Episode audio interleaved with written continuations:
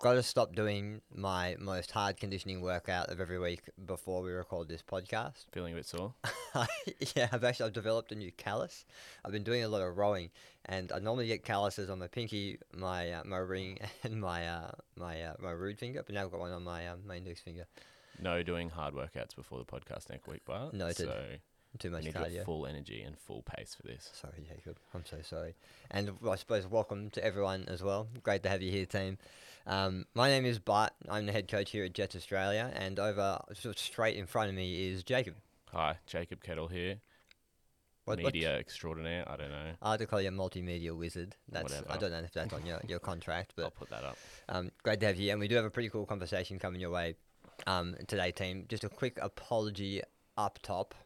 We're going to get a bit nerdy, um, but stay with us, all right? We're going to bring everything together because the topic we're talking about today is very multifaceted and very individual. So, um, the past week, me and Jacob have locked ourselves in the Jetts library and we have looked at so many different studies and we're looking at what the evidence says about muscle building, but it's also sort of good to take it as a, a grain of salt because uh, studies themselves are very isolated and they're in controlled environments and life is not a controlled environment. So we, have, we have to understand how to interpret this stuff and then adapt it to our own lives. So um, it's going to be a really cool topic. What are we talking about? Muscle building. Muscle building. Mate. Great. I know. We're, we're going to get you huge after this episode.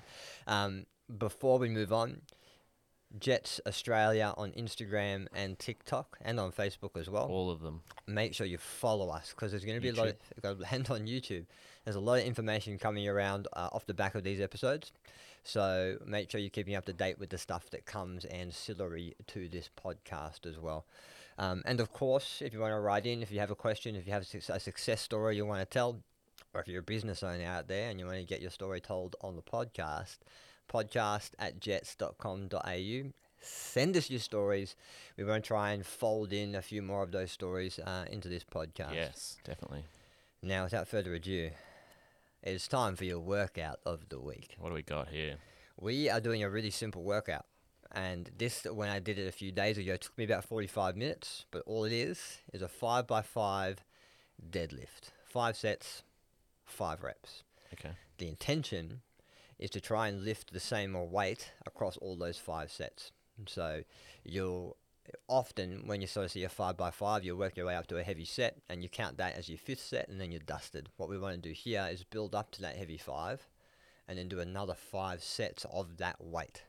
So- Okay, so we're talking maybe 10 sets here, 8 sets Could be in- total. including your warm up weight. Warm up, yeah. It's funny how I'm so I know I'm an, I'm an aerobic athlete. I'm, I'm more akin to cardio. I adapt to cardio. So Yep. for me, I need a more of a warm up than most people. It takes a long time for me to hit the right nervous system state. So this is really good for me and probably good for um, for a lot of members out there as well.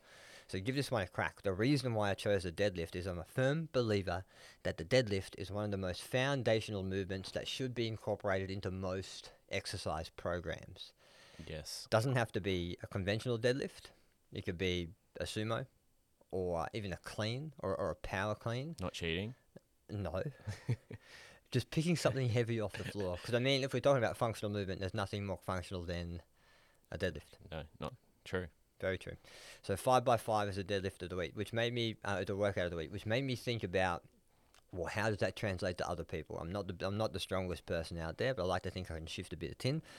So within my week of research, I had a look at deadlift records, and so a lot of people will know at the moment the male deadlift record is held by Julius Hafthor Bjornsson, all right, or Thor, also the Mountain uh, in in Game of Thrones, and he lifted uh, 1,104 pounds, I believe, which translates to 500.76 kilos. Wow. That's so bloody heavy. But the more astounding thing is that is 3.2 times his body weight. Which made me think about weight comparisons for real people. I also had a look at the female um, deadlift record. Tamara Walcott um, lifted raw, so this means without without um, without straps uh, and without a lifting belt, t- 288.4 kilos. Um, a few, I think in 2020, and then in 2021 at um, a strongman event, she pulled 290.75 kilos. Wow.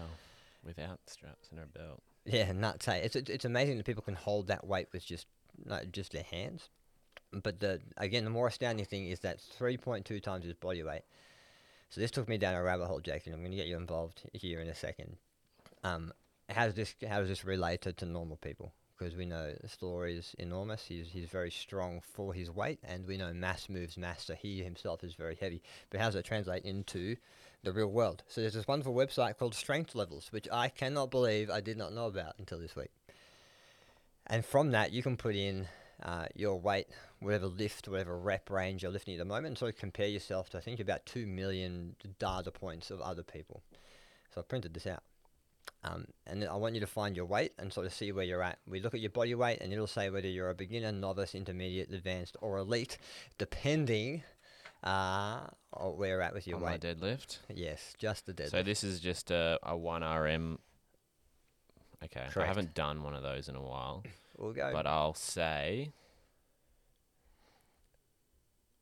I would be in the middle of just intermediate to advanced. Probably Oh. in, intermediate, I would say. That's not too bad. Intermediate, yeah. That's I, that's where I came out as well. Again, Yeah. not, not the strongest person in the world, but that, that's sort of where I sit. Yeah, I haven't really been throwing around too much tin on deadlifts, but I'm getting there. That's good. Trying. I did have a deep dive as well Mm. on the big deadlifts, not the overall records, Mm. but some people that can throw around a bit compared to their body weight. Mm. And I found a a male and a female. So Taylor Atwood was a male who's 74 kilos and does a 303 kilo squat, Oh. which is four times his body weight. A 195 kilo bench, which is 2.6 times his body weight, and his deadlift was a whopping 340 kilograms, which is 4.6 times his body weight. Uh, Jessica Buettner also has a deadlift of 247 kilos at uh, 73 kilos, I think she was. Holy moly. Um, that's 3.25 times her di- her body weight. So some big numbers. That's I don't know how you get to that point. Or, I, I have no idea. I'm sure I know a lot of it is you know genetics and sort of levers. We know people with long arms and uh, relatively short legs will, will be able to pull off the ground a bit more, but it's also hard training and sort of if you wear a belt or if you wear a suit and or if you wear straps and, and that, that sort of stuff. how do you feel about wearing belts? Should you in- encourage people to get to wearing belts? Is that more something down the line once they've figured out their form? I personally Mm. haven't ever. I've used it probably once or twice, but Mhm. someone else's. Did you I'm pro- find it when you used it? Was it was it weird? Oh no, it was great. I, I was like throw another twenty kilos on either side, Uh-huh. easy. Like I just have probably been a bit too lazy to buy myself one. I think I need to just Fair. get one, and then actually start using it And because I it. I liked it, but Mm. I just have never been bothered probably to buy a weight a weight belt. But I think I'm coming to that point where I do need to invest in one. Where you're strong enough to have one, or you think you're strong enough? You're- yeah. You're worthy Once you belt. start getting above two times your body weight, I feel like I don't want to. I need some. I need some, I need some help. I need some help, baby. yeah. Yeah, it's fun. It's funny with weight belts. It's not something that I recommend very often. If you're obviously if you're a competitive power lifter, um, wearing a belt is allowed, and you should because it will probably make you a competitive power lifter lift more weight. But you got to think about what what the belt does. And so the belt forces us or encourages us to brace outwards into the belt. It's essentially sort of another another muscle or another spine that's wrapping around our body. And if we practice that outward brace too much, we're taking away from our our real brace, the brace that protects our spine. If we think about our lower back, our glutes, our midline, a part of that function is to protect our spine when we are lifting, which is why we say lift with a, a straight back. And so if you practice too much with the belt, you're going to find that you're going to be reliant on the belt. And in some cases, this is really funny, is that people will start to see their core muscles atrophy. They'll start to shrink because they're, they're not using them to the right function. So my sort of my, my stance is same same with lifting straps as well. If you're always using lifty, lifting straps on back day, whether it's a deadlift or, or a pull, you're taking away from the function of your forearms. And we know through the theory of the kinetic chain, if we can brace our forearm to find retraction, to find the back, we're going to be fundamentally better in terms of muscle gain because we're we're firing more muscles. We're irradiating the muscles around the point. So my my stance is use them sparingly. So if, for example, it's one one RM day, um, and you really want to test yourself, of course, throw on throw on the belt, but just don't become reliant on it. Is sort of where I sit. Yep. And I see it a lot in, in, in our gyms as well. Like people always wearing straps or always wearing a belt for, for bicep. Yeah, curls. or like, yeah, just wearing it the whole time they're working out correct. And and every exercise. I Yeah, don't e- get that. even like lying down. Yeah, it's it's um uh, a few questions I have for them, but the the rule, the, the reason they're wearing it is probably because their back hurts, or Yeah. perhaps they think that they can um, they can lift a bit more with it. But we have to teach our body to brace and protect our spine naturally, so don't become reliant on the belt, uh, I suppose, No. or the straps. Hey, let's let's talk about some muscle building. Okay, great. Now, I'm very passionate about this topic because uh, I see it, I see it done incorrectly quite a bit, or I assume it's done incorrectly. Whenever I walk into a gym and I see people exercising in a certain way, I, I'm always reluctant to judge because I don't know their context. I don't know what program they're running. I don't know where they're at, um, uh, and there is always some questionable technique. But my sort of my stance is every exercise is all right, or every exercise is safe if you do it correctly. But there are some fundamentals we want to go through. And in preparing for today's podcast, I did a lot of research. And the original running sheet I had was about five pages long. And I looked at it and I went, "This is this is far too convoluted, even for me. So for you at home and for us here, we're going to keep things bloody simple. Okay, good. And the way we're going to do it is just go through the exercise. What sort of exercise should we be doing for muscle gain? What sort of um, what sort of weights? What sort of splits? What sort of frequency?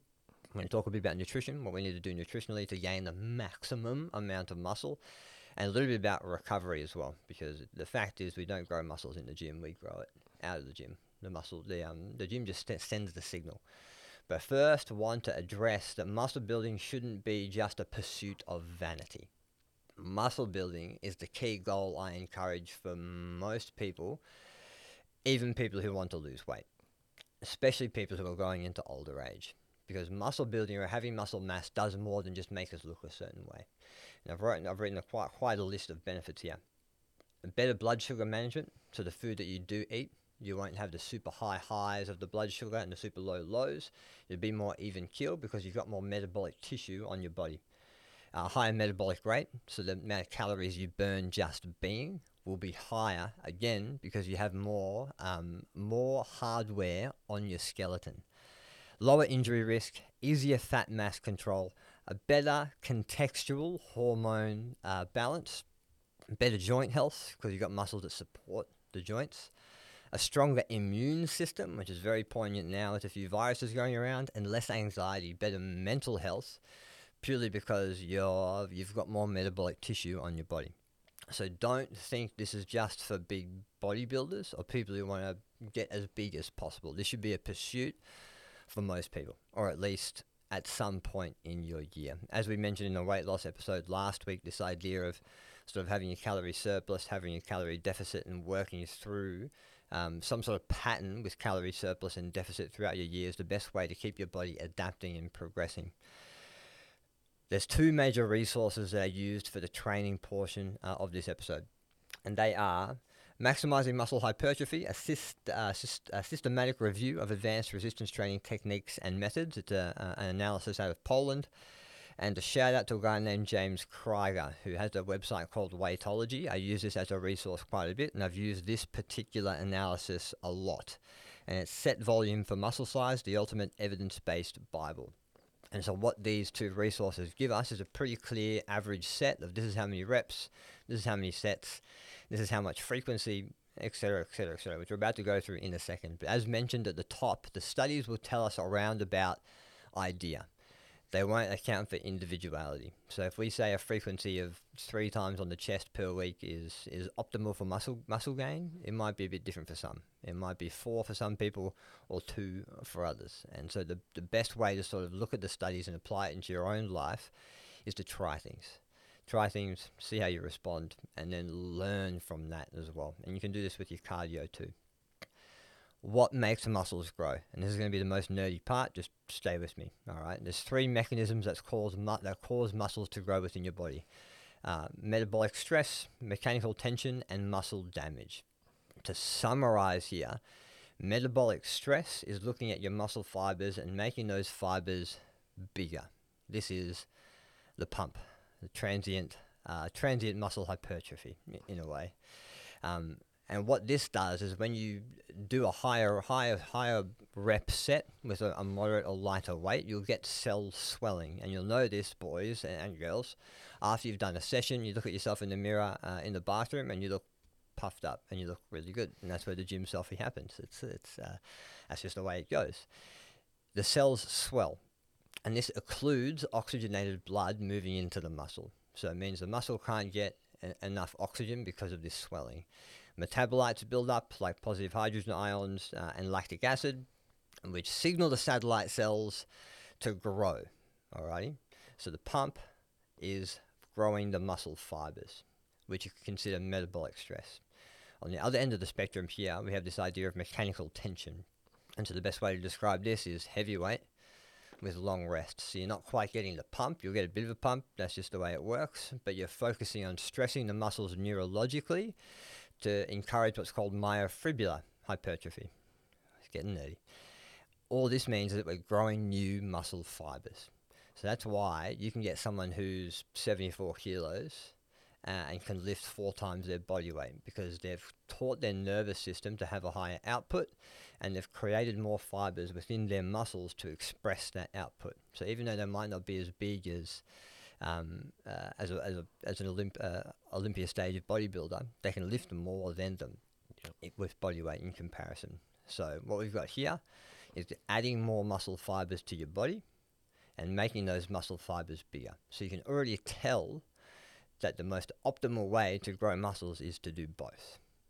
So we add more muscle fibers to our body and then we can make those fibers bigger by training in a different way. Muscle damage happens through both of these mechanisms, but also happens when we do, you know, cardio or, or, or, a lot of reps, not necessarily focusing on this idea of transient muscle hypertrophy uh, or myofibrillar hypertrophy. So three mechanisms. One of them's heavy, one heavy with lighter weights. One of them's uh, lighter with with with um, lighter weight with more reps, and muscle damage happens as a result. That's how we grow muscle. Alrighty. If we were to put this into an equation, Jacob, you can tell I'm really excited I about this. I love it. The equation is stress plus resources plus time equals gains.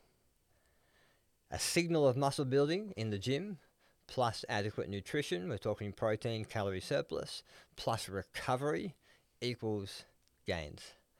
It's really easy, isn't it, when you when you look at it like easy. that? Sounds super easy. But does that sort of make sense? There's, yeah. there's a lot of big words in there, but yes. when you break it down to that, We'll try but yes, look uh, for for the member at home, you may or may not need to know this, but it's good to understand it when you're phasing your training. Because what I see a lot is people always working in the eight to twelve rep range, doing three to five sets, and they don't they I've- don't. Yeah, I've been guilty of that. Oh, me too. When I, st- when I started, if I went over 12, I went, I am burning fat. I do not want that. I want the gains. I'm going to stay below 12 uh, and above 8 because that's what the studies tell us. Yep. But again, studies go for four, eight, 12 weeks at a time. They don't look at someone who's training for four years, five years, which is what we're hoping for you guys at home. So it's important to take the studies, understand why they work, but note that the body is an adaptive machine. So your body will get used to whatever stimulus you send your body. I think we've talked about this um, last week as well. So it's good to understand the mechanisms so you can program your training a little bit better. All right. Exercise. What do we need to do? What do we need to do? Great question. And again, the, the resources we use state this pretty clearly, particularly the um, uh, the Weightology summary by by James Krieger, awesome resource. We will link it in the show notes for you um, for you to have a look at home. And what we've got here is a set of principles that me and Jacob are going to go through um, one by one by one by one by one. There's a few here. Um, but if you stick to these principles, you're going to be in, in an optimal state to send the right signal to your body in the Polish study that we that we're going to reference a little bit, they mention this idea of um, contextual variability.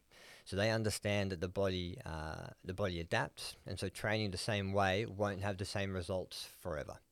So that's a good thing to um, keep in the back of your mind as well. And in that study, they looked at stuff like drop sets, um, uh, rest pause sets, uh, density sets, which we'll touch on a little bit, but we might save that for another episode. Um, we're just going to talk about straight up sets and reps today. Jacob, can you read that first point for me?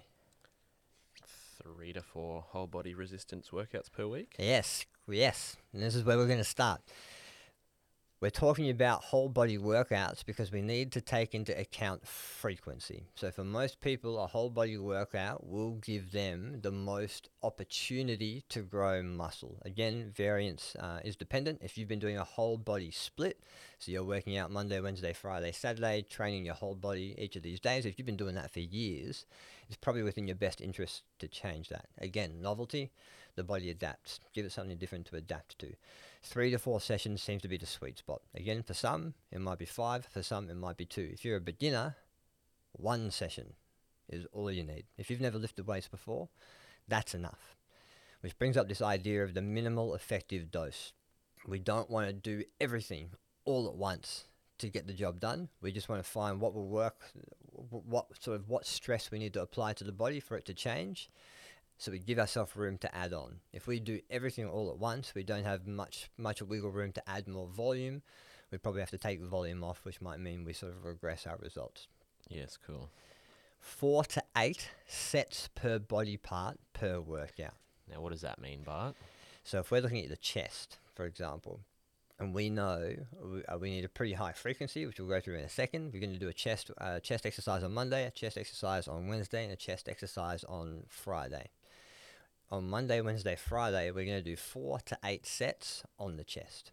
So we're not going to do any more than that. There is sort of a diminishing returns. I like to think of every workout as having a line, and if you um, and that line is the maximum amount of, of muscle you can grow off that workout. If we go above that line, we may start to see diminishing returns.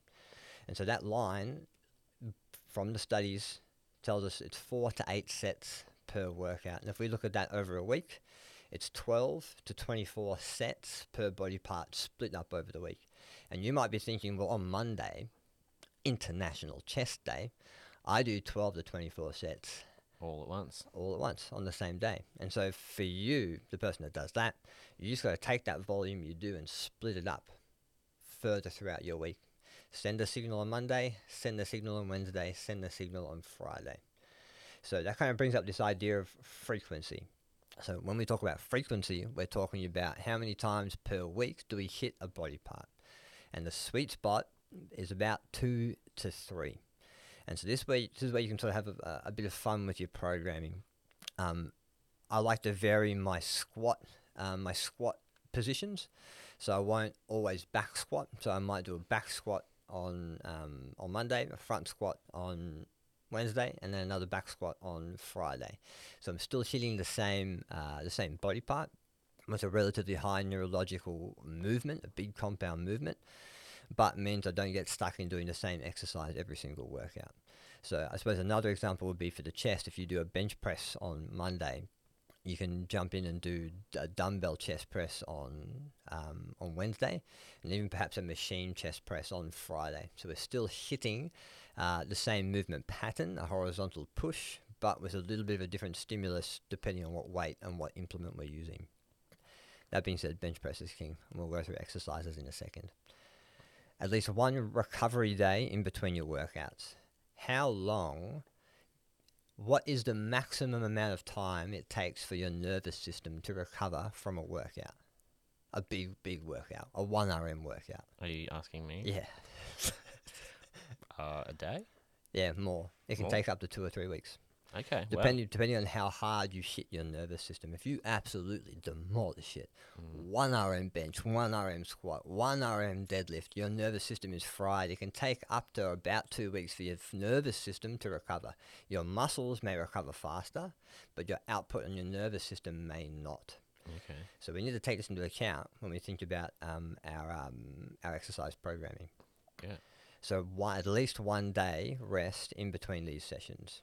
And even if we look at Mike Mentzer, who was a, a bodybuilder years ago, who had who sort of his his theory was high intensity training. So he'd build him up and then he'd do one massive, hard, absolute to failure set and then rest five days before he hit that body part again. So he would thrash his muscles, thrash his nervous system, and then allow the recovery and that seemed to work for him. So he's working with his biology there. What what we don't see with normal people is is that what we do in a way with a body part split, But the body, the, the um, uh, but the studies tell us a high frequency is optimal, and to hit that high frequency, we need to have that rest day, at least one in between each session. Okay. And that's something that took me a long time to figure out as well. I was seven days a week in the gym thrashing, but as soon as I took took my foot off the pedal and focused on quality over quantity and frequency, some magic things started to happen.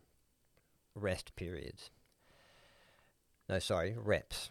So in terms of repetitions, again, we know sort of the 8 to 12 rep range most likely is the best for um, uh, muscle building reasons. And the theory goes it's sort of you're getting a little bit of mechanical tension, which we're talking about at the start, and you're getting a little bit of metabolic stress. So you're sort of hitting those two mechanisms within the one set. So it's moderate to higher ish volume, depending on the person, uh, depending on your training program. And that's where, that, that's where the sweet spot for hitting both of those is. But the rule of thumb is you're going to change most to what you're not doing. The body's going to change fastest to novelty. And so, if we look at what rep ranges build muscle, the real answer is all of them.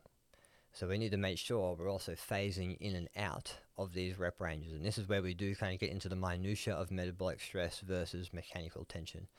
So, a, an optimal program for a general person who's wanting to build as much muscle as possible three to four weeks focusing on mechanical tension on heavier weights with longer rest, three and then move into three to four weeks of um, uh, metabolic stress, lower lower weight, higher repetitions. So that way you're hitting both of these stimuluses at different times, but you're isolating them within those three to four weeks. So in terms of repetitions, it depends. It depends on where you're at and what you've been doing in the past. But a rule of thumb, and a very general rule I give a lot of people, is finish each set, whatever number you choose, whether it's 5 or 12, finish each set with two reps in the tank. We don't need to go to failure for maximal muscle growth. In fact, a lot of muscle growth happens sub maximally. So we talked about that line before, the most amount of muscle you can grow in one session if we go to failure on each of our sets, odds are we're tipping over that line, which means we're not going to grow more muscle. We're just causing more damage to the body, which requires more time um, to recover. When would you suggest people try to go to failure? I feel like sometimes people go through the motions. I'm one of them, Mhm. and you kind of think you're getting two away from p- probably failure when you probably might have four in you now because you're working, you're Mhm. progressively overloading, but you might not be adding that extra weight. Mm. So you kind of need to eventually try to get to failure to kind of test yourself and You do. see where you are because sometimes you just you can go months with going all right i'm two away from failure Mm. that's my eight reps i'm done Mhm. not adding more weight and you're kind of just going through the motions Correct. You know, um, in terms of how many times per week or per month, it's, it's up to the individual. But, you know, at least once a month, go to failure on, on a motion just to see where you're at. And a good example of this is high rep squats, which are just disgusting, but can give you a really good um, a, a really good sense of where you're at with your strength. And a good example is I just went through a, a 20 rep squat cycle. We started at um, started at 10 and went up to 12, 14, 16, 18, and then we did a 20 rep max test, and I got a lot higher than I thought I would. And so now I know that that's my limit for 20 repetitions, or that's my failure point for 20 repetitions, which, Jacob, as you mentioned, um, we won't know unless we try. But we don't need to do it every set.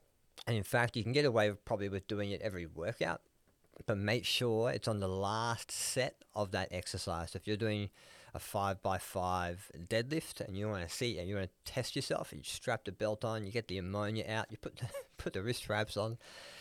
Only go to failure on that last set. I don't want you to hit failure on that first set because you're just making the next four sets subpar. Sending a consistent signal is really important. When we're talking about rest periods, this is also very interesting. Something that um, Brad Schoenfeld, who's a, um, a strength and conditioning research um, uh, bloke. He he has some incredible studies, and so I have a search of him, Brad Schoenfeld. He's done some great studies about rest periods and sort of the thickness of um, uh, of the quad muscles, and sort of the, we've found that longer rest periods tend better for muscle growth, which is something that we um, is a bit of a misnomer in some in some respects because we're often told, especially for metabolic stress, lower weight, higher reps, short rest periods to really focus on the pump is the way to go. But from what we're looking at the research now, anywhere between one and four minutes is where it's at. And the reason being um, we've got to look at sort of what happens in our rest periods. And so the, the initial burst of energy you have when you start every set is through this creatine phosphate system. You may have heard of it before, the, the, the ATP, the Krebs cycle. It takes a while for that creatine phosphate to, to build back up after your set. And if we don't give it enough time, we're not going to be able to lift more weight in the next set.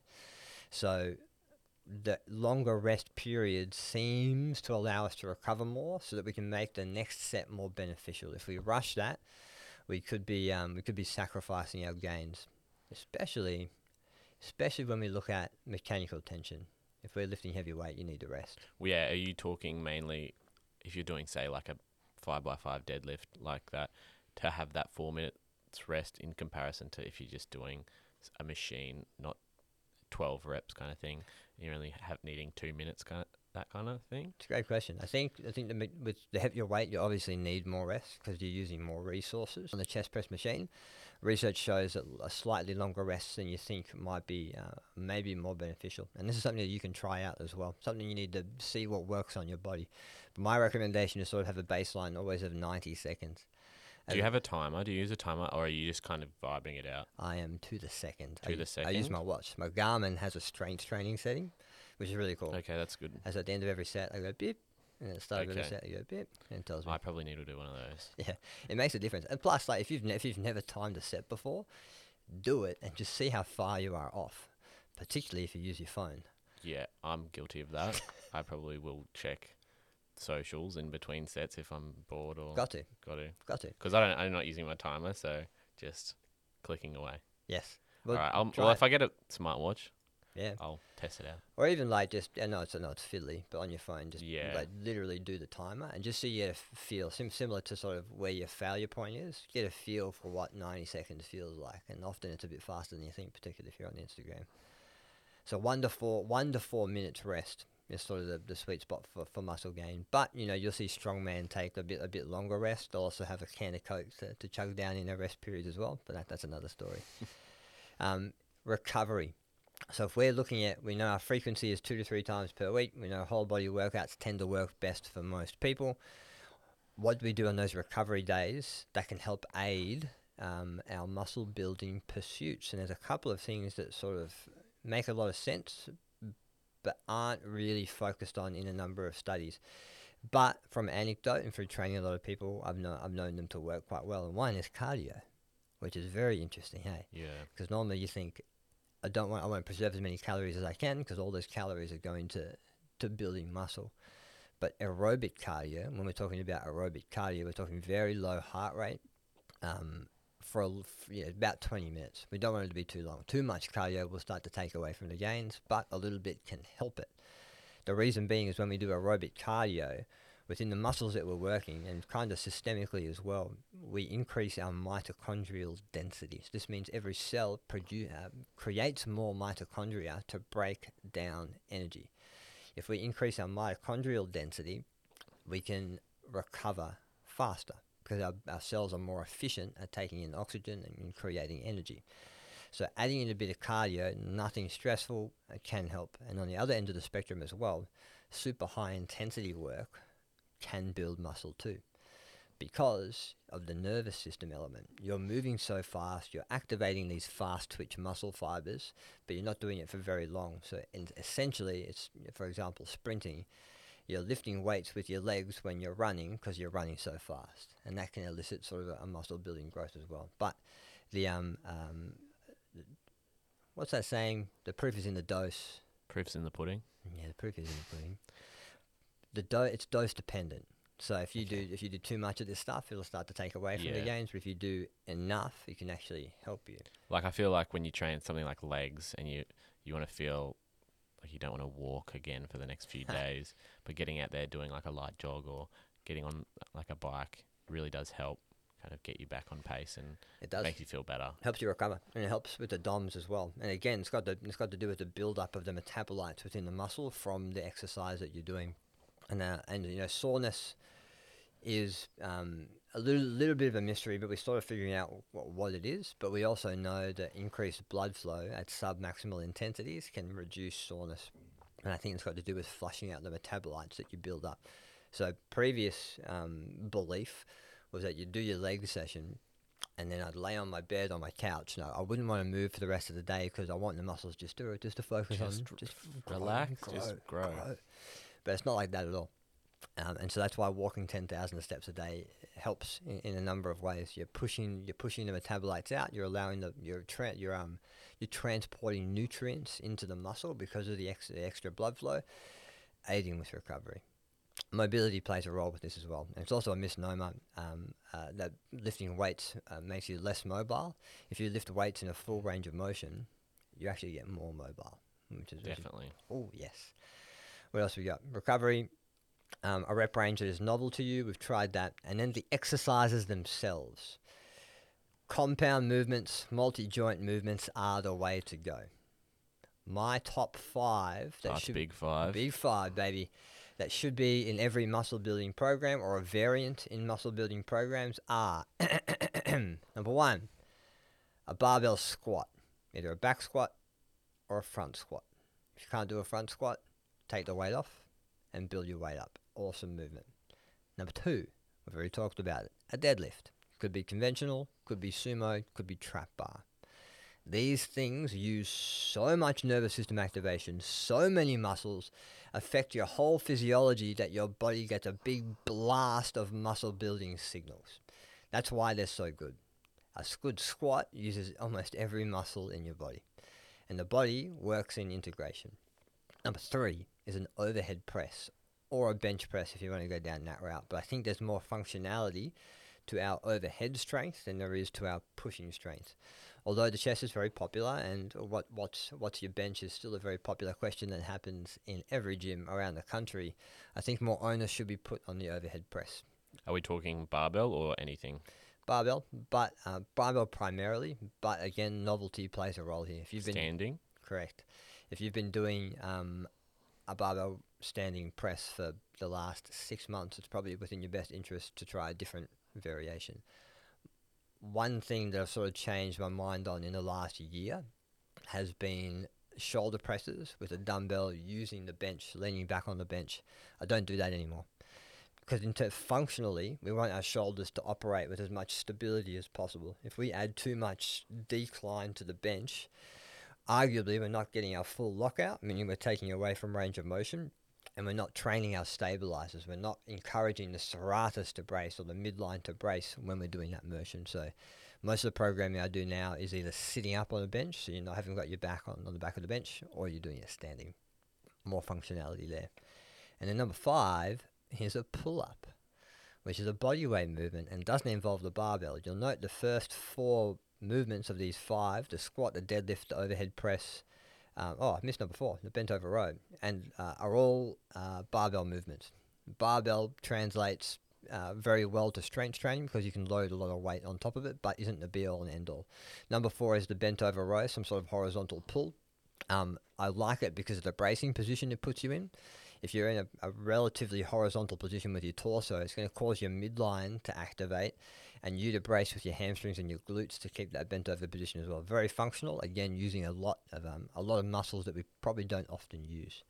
And number five is the pull up. I think everyone should be able to pull their weight over, or at least get their chin over a bar. Yeah. And I think sort. if you're a beginner, like not everyone gets into these early. If you can get into these exercises early and start getting good at them, like myself, Mm. never really got into front squats when I started. Mm. So they were kind of like a scary, oh, I don't, I'm not going to do them just because I don't do them. I can back squat a bit more. Mhm. And like a bent over row, you might do something on a machine that's Mhm. kind of subsequent. But if you start, doesn't matter how light it is, if you start getting used to those movements down the track, it really helps you in the long run because you can do all those movements proficiently Nailed and it. then start building it up. I love that. I love that you, the, what you just said there was with, a guise of practice. You know, we don't start at these movements usually, but you build your way up to it. Yeah, because you sometimes, like I for one, didn't front squat for years Mm. because I still don't really because Mm. I was like, I didn't. I'm kind of getting more advanced. Uh-huh. I don't want to go back to the start kind of Yeah. thing. So if you're just starting out, learn all those foundational movements. It'll help you way further down the track. Preach. Uh, absolutely nailed it. So pull up. Yeah. I, a si- like a lot of people can't do that many pull-ups Mm. to start with. Yes, You go on assisted with bands, it's Uh-huh. on a machine. correct. Yeah. So you can start. So basically, what we want is some sort of vertical pull, pulling something to your body from overhead. The pull up, I think, is the best best for that because there's a whole lot of proprioception benefits, body control benefits, and there's it's a great achievement because a lot of people don't think they How can many can you do? full range. So we're talking. I have, I have a bit of a peeve here. We're talking. We're talking straight arms at the bottom, Yeah. disengaging the shoulder blades. Yeah. I can do maybe about 20, 20, Oh, 22. Half okay. range, I can do a lot more, but full Yeah. range. Uh, pull ups, I'm a superpower. Um, so if you haven't got a pull up, as Jacob mentioned, we need to work our way up to it.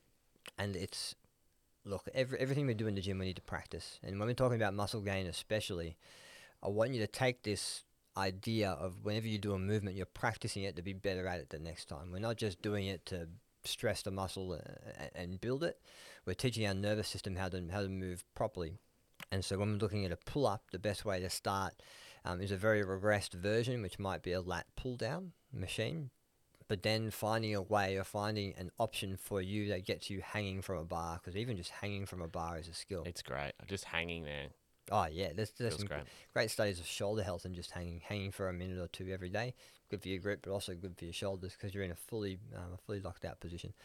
So for someone trying to do a pull up, um, power bands are your friend. Finding a way to either loop the power band laterally across a rig and standing on the power band to pull you pull yourself up, or you know hooking your foot into it to help you out. Maybe maybe we'll do a video on this as well, just just to help people out a little bit. Um, but should be a practice thing. Even like even even running, right? Everyone just everyone assumes that they can just go out there and go for a run, which of course they can. But running itself is a skill, and so if we put time into learning that skill, we're going to be better at running. So we're not just going out to run; we're going out to practice to run better. It's the same with, with lifting weights as well. So in terms of exercise, that's what the, that's what the, the research tells us. And so your mission now at home is to try these things or try these principles, and we'll write a blog as well um, to sort of put these um, in in succession for you, so you understand it a bit a bit clearer. But is to practice these and see what happens. And if it's different to what you've got in your mind about what muscle building is, great. Change the paradigm and try something different because the body will respond generally to these rules. Nutrition we know that we need to eat in a calorie surplus. We need to eat more calories than we're burning to add weight. This is physics. We need to eat more than we're burning to build muscle. So the first thing is is to understand that calories are king. We're not going to build muscle unless we're in a calorie surplus. We could be hitting our protein requirements but missing our carbohydrate or fat requirements. But we think we're going to build muscle because we're hitting our protein, but we're not calories need to be higher than what we're burning. That's just the bottom line of it. Same with weight loss. We need to eat less than we're burning to lose weight. That's the way physics works. There's a couple of things that will help you out here. Number one is knowing where you're at. So understand that what you're eating now, if your weight hasn't changed for a little while, and what you eat roundabouts every day is putting you at a calorie maintenance, which means to add muscle, we need to eat more than that. But one thing that took me ages to learn is that so my my weight gain um, journey is really interesting. I started lifting weights at 72 kilos. A budding actor in his third year of acting school, wanting to put on weight to become uh, a screen hero. What? Uh, so you could be better roles other than Yeah. nerdy class kid. It was, and How old were you? 21. I, Okay. I started late. Um, so I started lifting at 21. Um, uh, it helped though. Like I got considered for roles like, you know, the, the um, oh, what was it? It was a TV show about the Spartans. Oh, I can't remember. Someone out there will know. They'll remind us.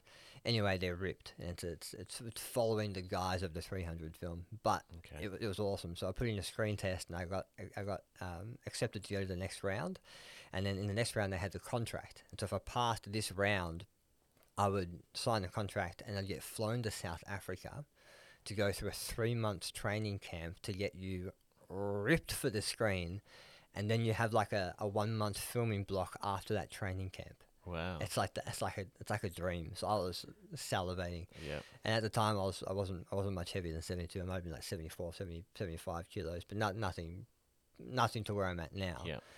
Um, and I didn't get it because I was one inch too tall, and my eyes were brown. Oh wow. I know. Because the Spartans had blue eyes. I don't know. Well, apparently the role I was going for. And they were short. Yeah. That's it, it, it's a real thing, especially in like um uh, like leading ladies, because leading ladies in films are often really tall, and sometimes leading men aren't. So there's a lot of trickery that happens with the camera. But ideally, you just hire people who are the same height, so they don't dwarf each other. Yeah. Anyway, Well, one of the downsides of being tall, but yeah, I know. could have been. But it almost got me a role as Prince Charming at Tokyo Disney World. so many stories. Um, what were we talking about? Nutrition. So my, my weight training journey, mate, this is really interesting. So it started at 72 kilos. I went up to about 78 kilos. So I, I gained a lot of weight within my first couple of years. Newbie games, it was really good. Girls were noticing my arms. I was really happy about it. And then I got really sick.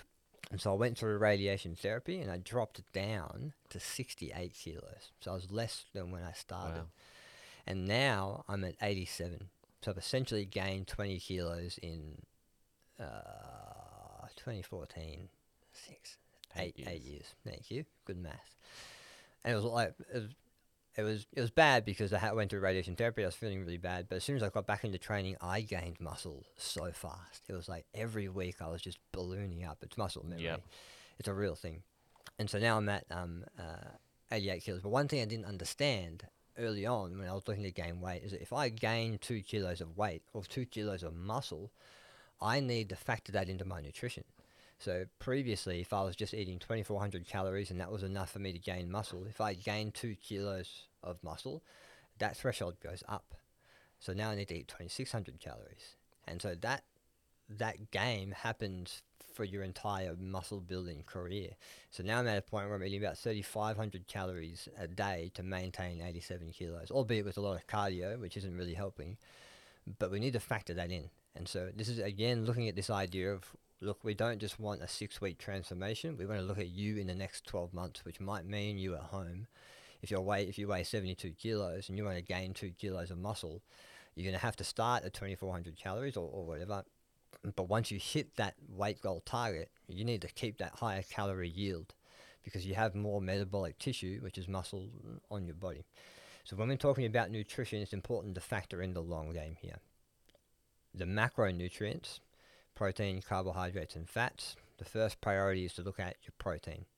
And we've talked about palm sized portions of protein before, but to get a little bit more specific, how much protein do I need to gain muscle?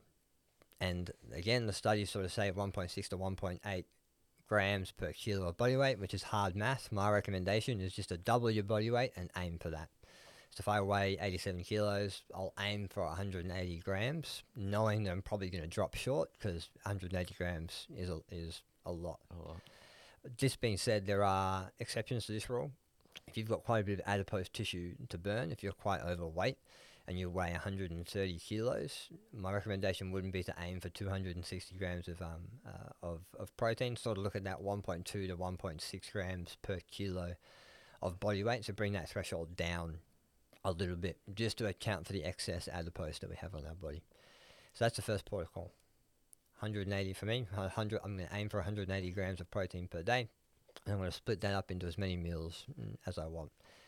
How many meals that is precisely, it it doesn't really Doesn't matter. matter. Doesn't matter. My recommendation would be more than one because that's a lot of food to eat in one sitting, even two.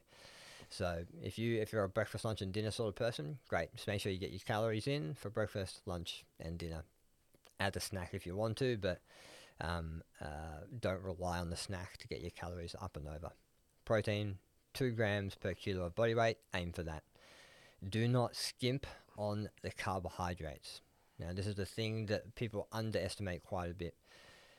You can add muscle by doing a low carbohydrate diet, but it is very hard because you'll have to eat a lot of protein and a lot of fat to get calorie surplus. Remember, calories are king. That's the number one thing we need to gain weight onto our body.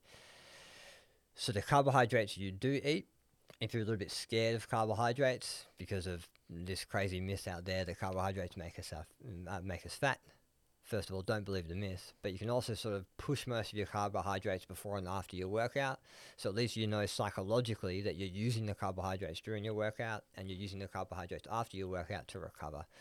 But again, the studies don't really um, uh, don't really equate big significance to that timing of carbohydrates. There is a little bit if you're an athlete and you have a workout later in the day, but it's just important to make sure we hit the right amount of carbohydrates. And if you are a bit stuck on how many how many macros um, uh, do I need to eat, never fear. There is an episode coming soon on macros, but a good resource for you is the Precision Nutrition portion and portion and macro calculator. You can type that into to Google. Precision Nutrition portion and macro calculator. We'll pop a link in the show notes, and this gives you around about amount of food you need to eat depending on your goal, your lifestyle, how many meals you have per day, and then sort of puts it in a very digestible report for you. And then from this report, you can go, all right, I need this many palms of protein, this many cupped handfuls uh, of carbohydrates. It gives you calorie amounts as well to at least give you a starting point. But don't skip the carbohydrates. Good. I won't. I, I never do. Never will. Good boy. Um, and so if you want to look at it in a ratio, uh, the ratio that sort of works for a lot of people, again, not all, depending on your body type, is 30, 20, 50. 30 grams of protein, that's right, sorry, 30% of your calories from protein, 20% of your calories from fat, 50% of your calories from carbohydrates, which looks like quite a bit. For me, it's about 400 grams a day at the moment, which is quite high. But I metabolize carbohydrates quite well. So for other people, the ratio might be 30, 30, 40, for example. 30% of your calories from protein, 30 from fat, and 40 from carbohydrates. And some might be a little bit different. Um, but the guidelines are relative to the person and where they're at and sort of how they digest food. But don't skimp on the carbohydrates.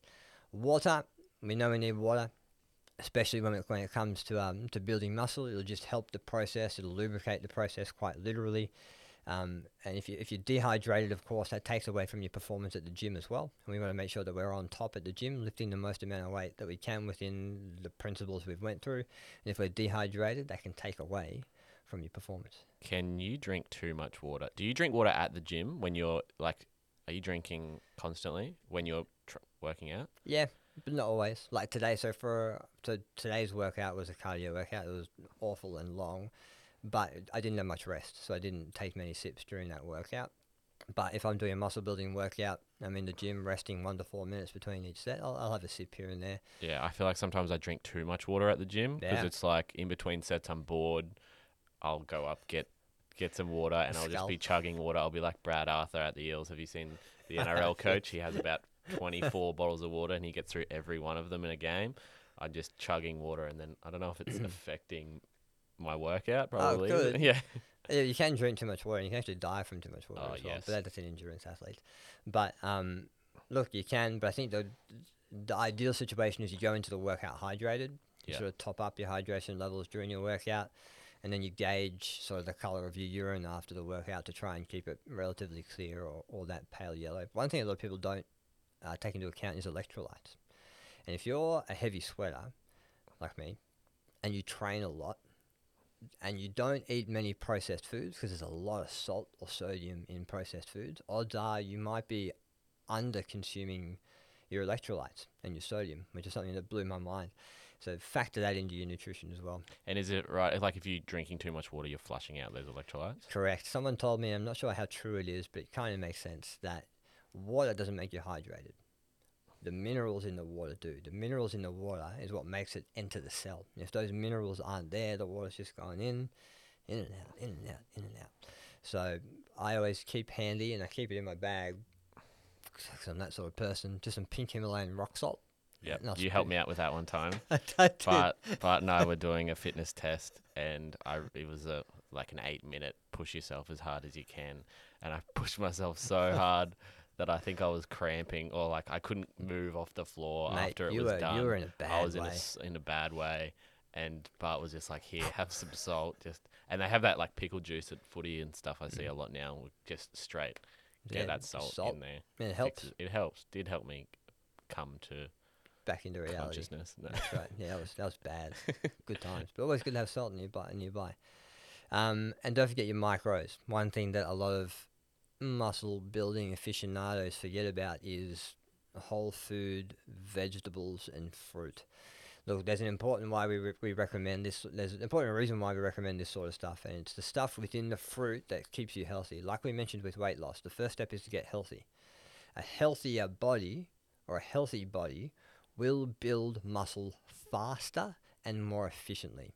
If we're not, if we don't, if we're deficient in certain micronutrients, whether they're minerals, um, electrolytes, or vitamins, we're going to be putting ourselves behind the eight ball to maximize our muscle building. So don't forget about those vegetables. Get your colors on your plate. and Change your vegetables up every week to get a bit of variance, and don't just think you have to eat rice, broccoli, and chicken for every meal. There's a better life out there for you. I know it's easy, but there is a better way to do it. And finally, lifestyle. Look, we'll touch on these this stuff a little bit more, but this stuff is very important. Sleep. Please sleep. Please, please sleep. Because it will get you to your goal so much faster than you have ever recognized. And you don't really understand how important it is until you tidy it up, until you see the effects. Alrighty? So focus on your sleep. We'll talk about a bit more of that um, in later episodes. Um, remember that the body adapts, phase your programming. You don't always need to be in metabolic stress or in that sarcoplasmic hypertrophy state.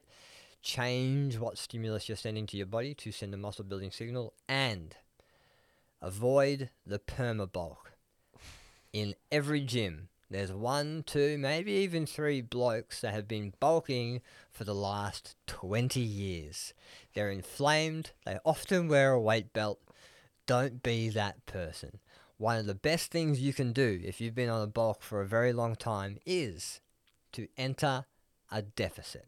What if I'm trying to become Thor and be the biggest, biggest man on the planet? You'd be you'd be interested in, in the way he trains, I think. Yeah, he's actually skinny now. So Is he really? he did a fight with Eddie Hearn, Eddie Hearn, Oh really? boxing match. They got real skinny. Check him out now. I will. Yeah, but he's yeah, the way the way he changes his body is incredible. So don't be don't don't no perma bulk. No perma bulk. In Okay. fact, remember bulk deficit, bulk deficit is probably the best way to go uh, in terms of long term uh, muscle gain.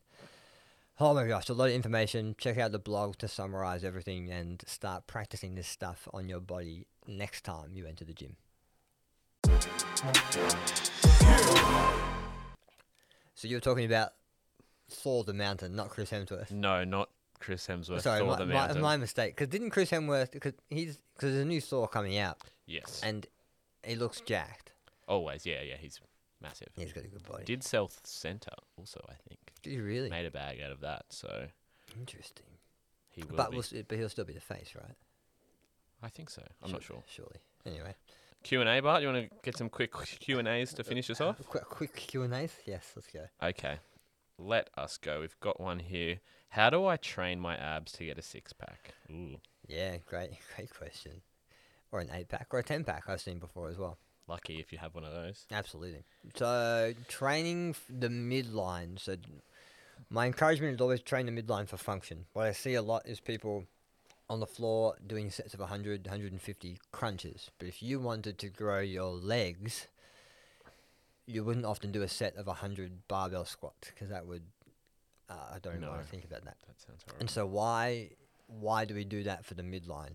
So the first thing we got to, we got to think about is the function of the midline. It has a whole heap of functions, but it's its movement, um, uh, its m- movement limitations, um, uh, no, no, its movement capacities uh, are lateral, bracing, and flexion and extension.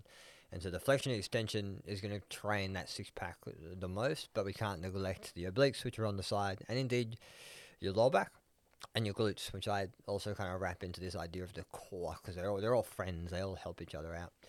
And so the first thing we want to do is work in full range of motion. For those at home, we can do this right now as well. Sit up nice and tall, and I want you to flex and extend your spine. So we're going to bring our belly button into our spine and sort of crunch our hips and our ribs together, and then we're going to bring it the other way. We're going to sort of arch the back to find that end range. This is nice content. But that's the function. Hope of- you're watching the video because we look That's- silly. But that's the function of, of your flexion and extension of your spine. And if we think about someone doing a leg drop, lying on the floor and just dropping their legs, they're not flexing and extending their spine. They're bracing their midline, but no, they're not expressing that movement. So the first thing to do is to find exercises that can express the full range of motion of your six pack. And I very notoriously am not a fan of training my abs because it, for some reason for me it hurts a lot, and I just I can't. It just it just sucks. It Yeah. just sucks. I did a JCs the other day, f- and I hadn't been doing abs in a long time, and I was in pain the next day. Nearly- Doms. I actually do remember as a probably a young boy. For some A young reason, boy. a young boy. I think I was in primary school still, and for some reason, it just I was like, I'm just gonna do sit ups. I'm I'm gonna do, and I think that da- like one day I was, I'd never done sit ups before. Wow. I did like 300. I did so many sit ups that I couldn't I was in that much pain the next day. I couldn't. I was like, Dad, can I not go to school? I was cramping. I'm sick. I'm sick. Have you ever had a um uh what do you call it? A cramp, an ab cramp before? Oh yeah. Not not so. an- not an experience you want to have, and probably probably mm, poor training. Anywho, ra- uh, exercises that express the full range of motion of your midline, and I don't like training the midline, so I've identified a few exercises that get you big bang, bang for your buck, and get you um get you out of the door pretty quickly. Um, one one great tool is using the Swiss ball or a Bosu ball because the ball is rounded, which can sort of emulate and mold to your spine when you're in this big open um, flexed position with your midline.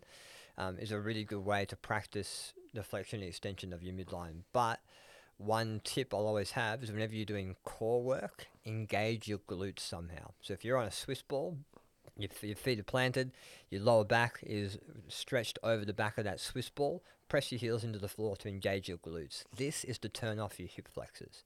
If I know my glutes are on, my hip flexors are most likely going to be deactivated to a degree, meaning I can't use them. And so it's a big mistake with core work that people use their hip flexors more than they use their midline.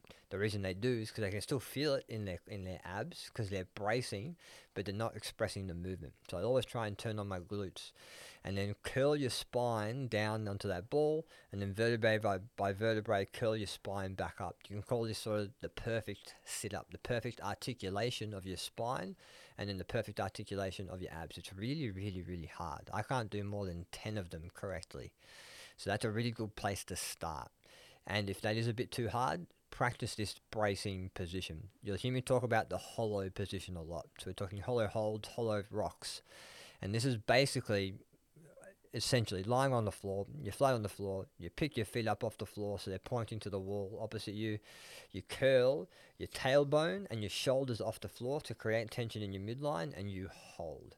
This is a great, great bracing pattern to practice. And then from there, you can make the lever longer by putting your arms above your head, and you can even add a rock to it. So you're kind of rocking on the lower back, but your tailbone's coming off the floor, your shoulders coming off the floor to practice this hollow position. This translates over into, I don't want to say everything, but most movements, particularly those hanging from a bar. If you're in a hollow position when you're doing a pull up, you have more body control. If you're in a hollow position, bracing position when you're doing a deadlift, you're going to have more tension through your midline. So, practicing the hollow position is a great place to start for beginners and, in fact, for everyone. And then, if you can hold the hollow hold for you know, a minute, two minutes, good on you. That's that's bloody hard. So we've got a Swiss ball crunch or a Swiss ball sit up.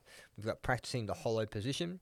I really like ab wheel rollouts as well. Very old school, but they sort of put your midline through an end range brace, which you can control. Really great way to Do you train. start on your knees, and if you can work up to your le- standing? I haven't gotten to my toes yet. No. Yeah, I stay on my knees. But no, this is this You is can do 'em another thing. You're great. Oh yeah, you're a winner.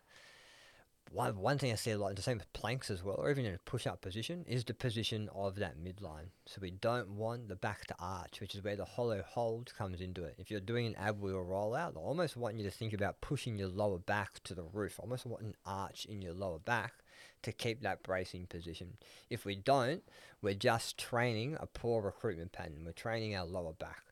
So whenever you do a plank and ab wheel rollout, really crunch those abs and bring those shoulder blades in. Pack those shoulder blades to create that tension. And the dragon flag. Love a dragon flag. Where Is that yeah, uh, What's that flag? I don't know. Maybe that is a dragon. That's ma- cool. If you can do that, good on you. Lots of cool people out there. Um, I don't know. Maybe that is a dragon flag, and maybe what I'm no. What I'm doing is what I'm talking about is a dragon flag. I swear. Anyway, you're you're on the floor. Um, there's a like a rig pole above your head. You're holding the pole, Oh, yep. and you curl your spine off the floor. Bring your feet up as high as you can, and then slowly drop your legs down to the floor and or, or an eccentric portion. I think I think the dragon flag is you just holding that position, but push your feet up, control back down to the floor in that hollow position, and it creates a lot of tension on the midline. Um, and uh, uh, noteworthy uh, hanging leg raises. And these are things I, I see done a lot as well, just people using their hip flexors. So if you're hanging from a bar and you bring your knees up into tabletop, um, we need to make sure that we're curling the hips under and we're affecting the flexion and extension of the midline for you to work your abs. If you're just bringing your legs up into tabletop, then straight, then up into tabletop and straight, it's mainly just your hip flexors. Okay. So if we do the hanging leg raise right, we're articulating the spine by trying to get those knees up as high as they can. And in fact, a really good way to do this is um, knees to elbows. So hang from a bar and try and get your knees to touch your elbows and then slowly control back down to the floor or back down to um, a hanging position. Awesome exercise, really hard to do. So practice. If you're a bit stuck on where to start with this, practice your hollow hold and hollow position. Do a bit of research and have a bit of practice, and then allow that hollow position to translate into your planks, your ab wheel rollouts, your dragon flags, and your hanging leg raises. But also consider as well, like the, the abs are just like any other muscle. We need to load them and stress them within the same way we stress a squat or- a deadlift. So Sometimes they're f- the forgotten child, and you need to they are. remember They really you do have abs. And if you And really they help. They do. Like I whenever I train my abs frequently, I'm so much stronger in every other lift. And if you're really serious about it, train your abs at the start of your workout rather than just saving them for five minutes after. Train them at the start, engage them so you're more likely to use them within your workout. Okay. hmm Thanks, Bart. Pleasure. All right. Is it safe to keep doing overhead movements if my shoulder hurts? Good question. It is. So often people will ha- you'll have the click in your shoulders. Yeah, I've got a few clicks. I've got. I can click. A really great analogy I heard, and I love this, um, is think of your shoulder joint. Think of like a, um, a screen door on a track. So you open the screen door, you close the screen door. If there's like a grain of sand or some dirt, it'll be crun- it'll be crunchy. It'll be crunchy screen door. Then over time, more dirt will get in, and at some point, that door will come off the rails. And if we look at that with with our shoulders, they're probably going to be uh, a bit creaky to start off with, which is why we need to warm up and the entire range of motion of our shoulders before we do overhead presses. But if there's pain, there's an issue. So the, the clicks and cracks, you know, they'll probably be there for, for most of us, but that just means we need to warm them up a little bit more. But if there's pain, there's a problem. And the most common problem is just because of the way we live our lives. We're very forward focused, our shoulders are rounded. And whenever we press from a rounded shoulder position, one, we're not going to get straight above our head. We're sort of pushing the bar or dumbbell in front of us. And then we try and get that thing over our head by arching our back. But just trying to push from a poor shoulder position is going to make that problem worse. So for, for this member, my recommendation is to just ease off the overhead movements for a little bit, focus on shoulder mobility and pulling movements. Because if we know our shoulders are forward, what's going to fix that is getting our shoulders back. So we need to make sure that we're releasing the traps, we're sort of releasing those upper back muscles that give us a full shoulder blade retraction, protraction, and then pulling more. So rather than pushing, bench pressing, and overhead pressing, I want you to horizontal pull, vertical pull, and prioritize that for X amount of time. And then try and do an overhead movement lightly, and I'm, I'm sure there'll be some sort of improvement there. But mobility plays a big role here too. The shoulder is such a complex joint. It does so many things. Work your way up to it. Absolutely. And so- there is a lot of people that like warm up wrong. oh yeah, It might be worth do- looking at the right ways. There's they're doing nothing that's Yes, helping. I do. I do see a lot of these, Yeah. which which is which is good to a point, but There's a right way to do it. oh, absolutely. And think of it as well. If you so the, sh- the shoulder has a big range of motion. If we don't express that range of motion, we lose that range of motion. So if we only train our overhead presses in partial reps, we're strengthening that partial rep range, which means we're not going to have full function and full overhead. So it's a complex joint. Make sure we're articulating that joint in all its ranges. Hope I hope that helps you. That's it. Excellent. Good day, happy day. Well, team, we hope you took something away from today. Take these muscle building principles and start to practice them within your own um, within your own gym. Um, as always, follow us at Jetts Australia on Instagram, Facebook, and TikTok. Podcast at jetts.com.au. Send us your stories. Ask us your questions through that email. Anything from you, Jacob? No, just keep becoming your personal best. I'll see you in the gym.